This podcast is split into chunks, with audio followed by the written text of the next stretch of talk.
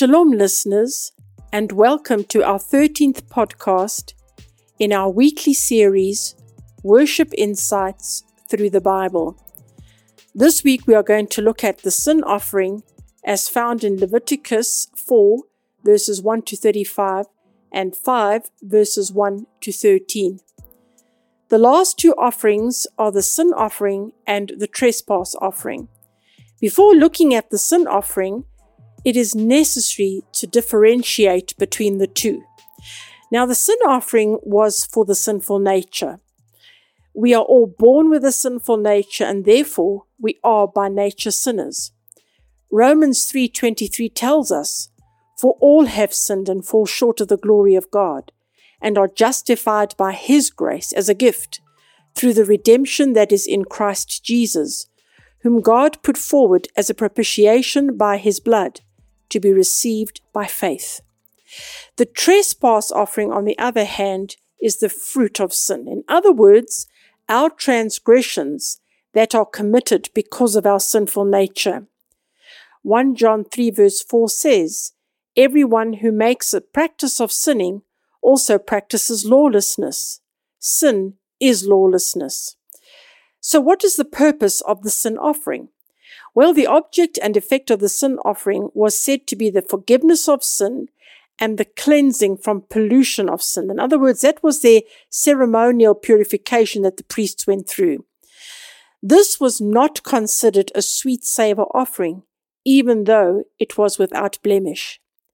The offering constituted a sacrifice for a specific sin for which no restitution was possible.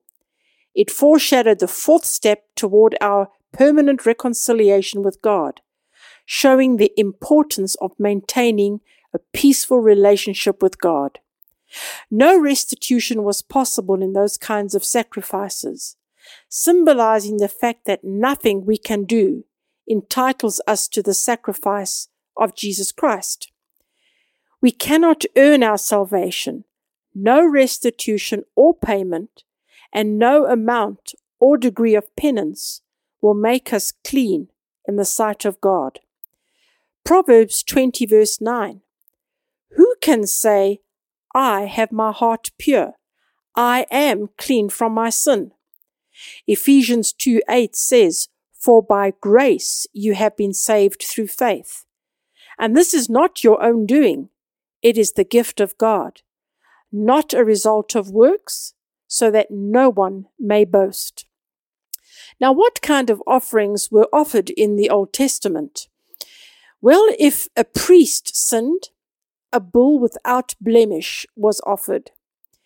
If the congregation sinned, a bull was offered. If a ruler sinned, a male goat without blemish was offered. And if the common person sinned, a female goat or a female lamb without blemish was offered. If the common person could not afford or offer a goat or a lamb as a sacrifice, he was permitted to bring two turtle doves or two young pigeons. And if he couldn't even do that, he could bring a certain amount of flour, but without oil and frankincense, for it was a sin offering. These provisions ensured that everybody who had sinned was able to bring a sin offering. Now, as opposed to the peace offering, here we have that only the priests were able to partake of the sacrifice. The one who gave the offering did not eat from it. Now, how did Christ fulfill this offering? Christ in this case is now the offerer. He is standing in our place. He is seen standing for us under the weight of sin. Although he was himself without sin, the Holy One, he became our substitute, confessed our sins as his sins, and bore our penalty.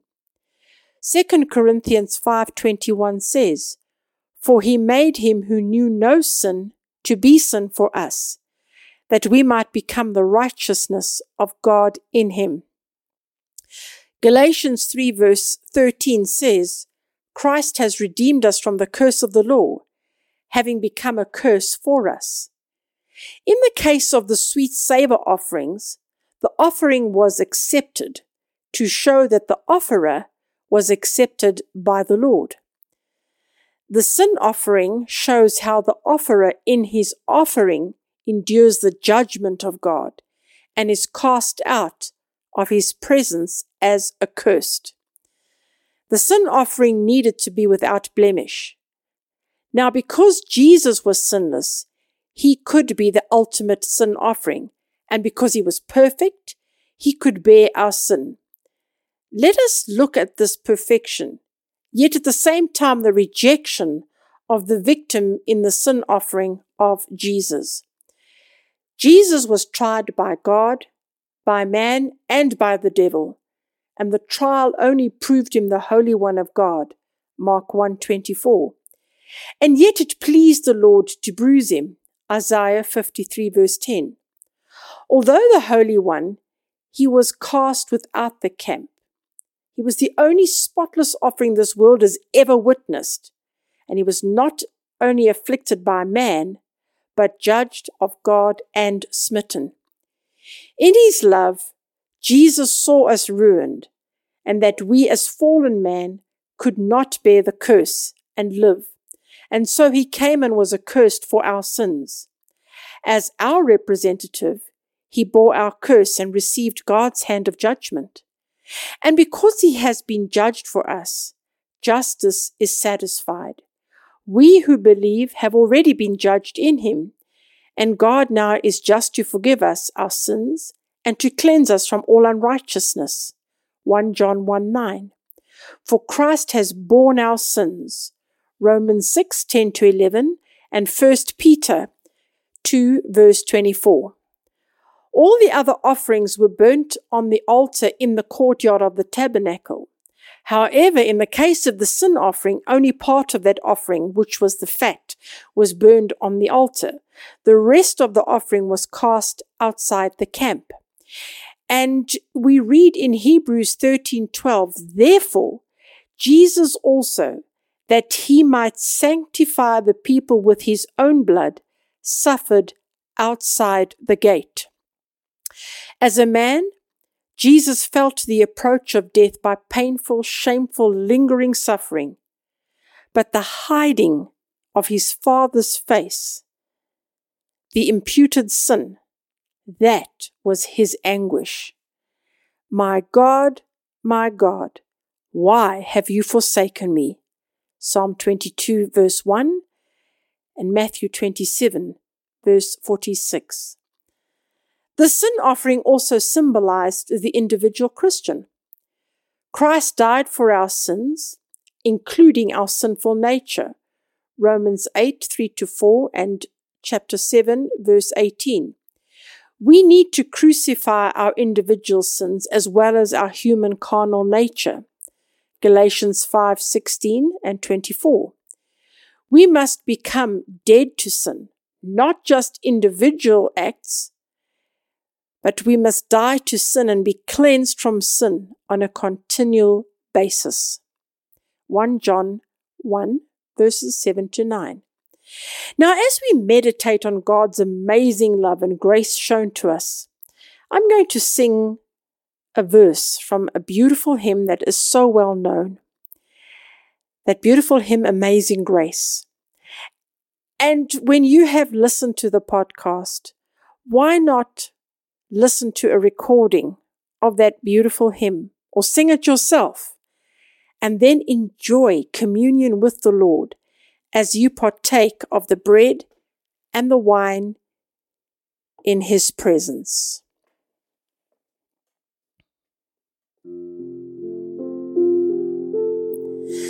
Amazing grace, how sweet the sound that saved a wretch like me. I once was lost, but now am found, was blind but now I see.